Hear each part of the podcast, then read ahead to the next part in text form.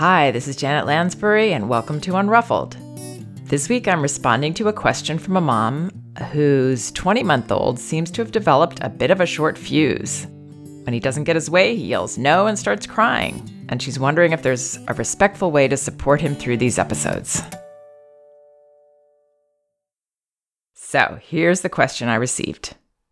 Hello, I'm hoping for some ideas on how to work through this situation. My son is 20 months and has recently started to show his dissatisfaction with things by yelling, sometimes screaming, no, and crying.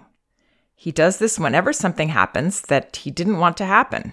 If the dog comes too close, if a bucket of water spills when he tips it over, if the door closes when he doesn't want it to, etc. I feel that the behavior is quite age appropriate and typically handle it by talking through his frustration with him and allowing him to feel the emotion, which is great at home when it's just us.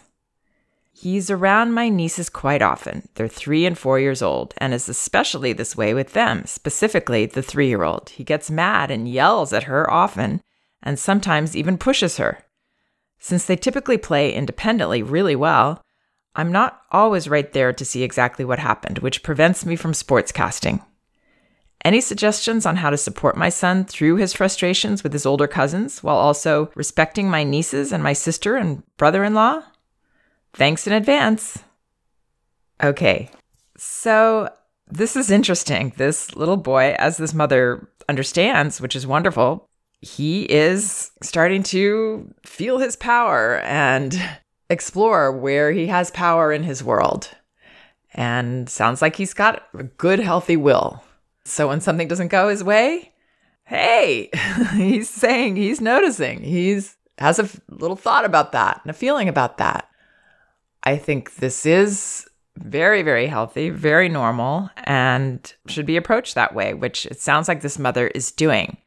I'm wondering though if even talking him through it, talking through his frustration with him and allowing him to feel the emotion, that that sounds really, really good. I wouldn't talk too much about it though. I wouldn't make each one of these little, you know, momentary reactions to things. I wouldn't make a lot out of this at all. So I would be just a little bit careful. It's hard for me to know just from reading this note. I mean, I'm always sort of guessing at these. Hopefully, these are educated guesses, but I'm a little bit guessing what she means by talking him through his frustration but I wouldn't talk him through as if, you know, each one is a big deal. Because what that does is it does make sort of more out of it than it is. You know, when somebody, when our, our little child is yelling and then maybe even crying and seems frustrated, it's easy to see that as, oh, there's a big problem here. And, you know, he's so upset about this.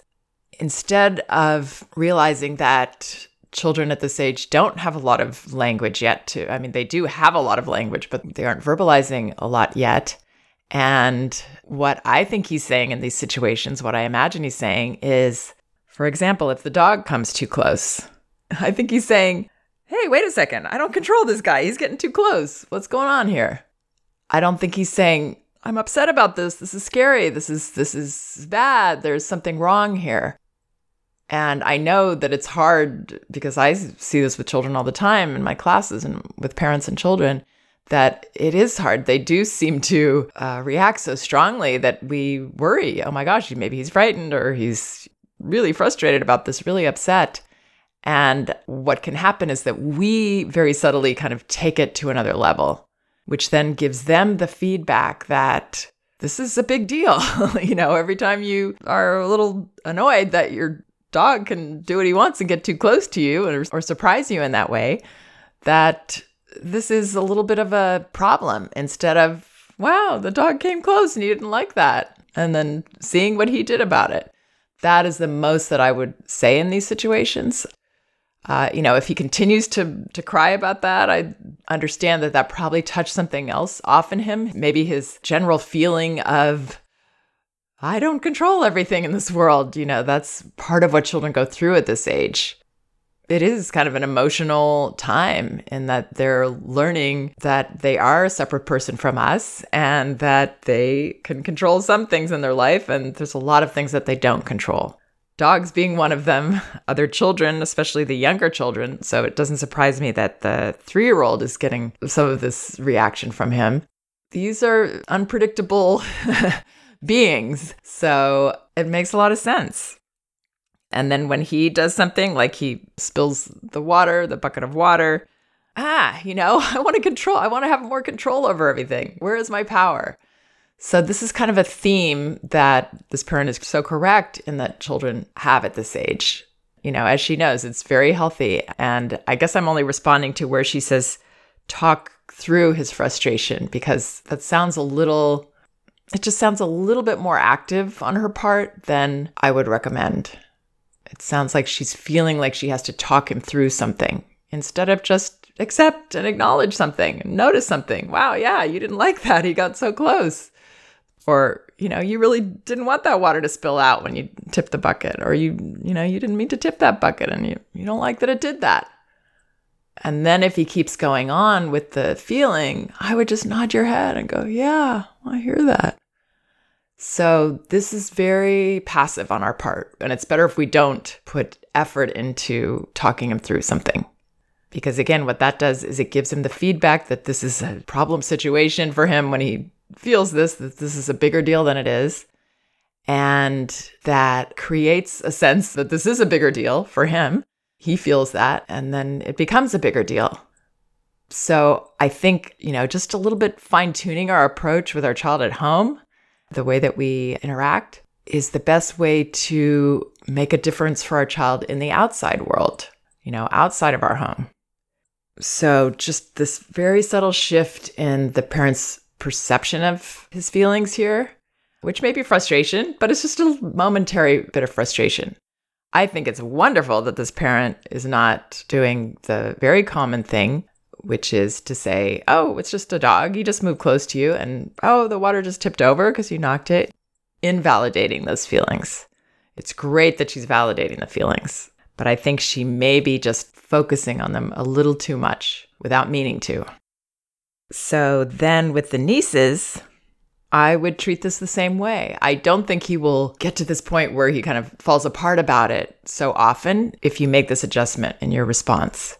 But then if he does get mad and yell, this is him saying, Hey, you know, I want you to do it my way and you're doing it this way. And hey, I want that. And wait a second, you think you can do this with me? So this mother asks for suggestions on how to support her son through his frustrations. I would do it the same way I'm suggesting at home. You know, depending on what you see going on there when you are supervising, I would just notice, wow, it seems like you didn't didn't want her to do that. You have another opinion about that. You know, he's sharing his strong opinions. so to help interpret that for the other children and for him, just interpret, just acknowledge from a place of seeing it as a place of a momentary response that's very strong, very assertive, not a problem. And then if you aren't there and something goes on, then the most respectful thing is to just respond to the feedback you're getting. So if one of the girls is upset, then I would say, Wow, what happened? I missed that and what's going on here? And then, you know, maybe he's upset and you say, whoa, what sounds like something didn't go your way. What's going on? But again, not perceiving it as a big problem or an issue that everybody needs a lot of help with. I think that, again, your response to him will help normalize this for you and for him. And then it won't be such a thing for him. You know, it won't be such a he'll pass through this phase where everything he doesn't control is a big deal for a moment. So I hope that helps. Please check out some of my other podcasts and both of my books. They're available on audio at audible.com No Bad Kids, Toddler Discipline Without Shame, and Elevating Childcare A Guide to Respectful Parenting. Also, my new audio series, Sessions. These are individual recordings of private consultations I've had with parents you can check them out by going to my website, clicking the button that says Sessions on the top toolbar, and you'll see all the descriptions of the different episodes that you can download. Thanks for listening. We can do this.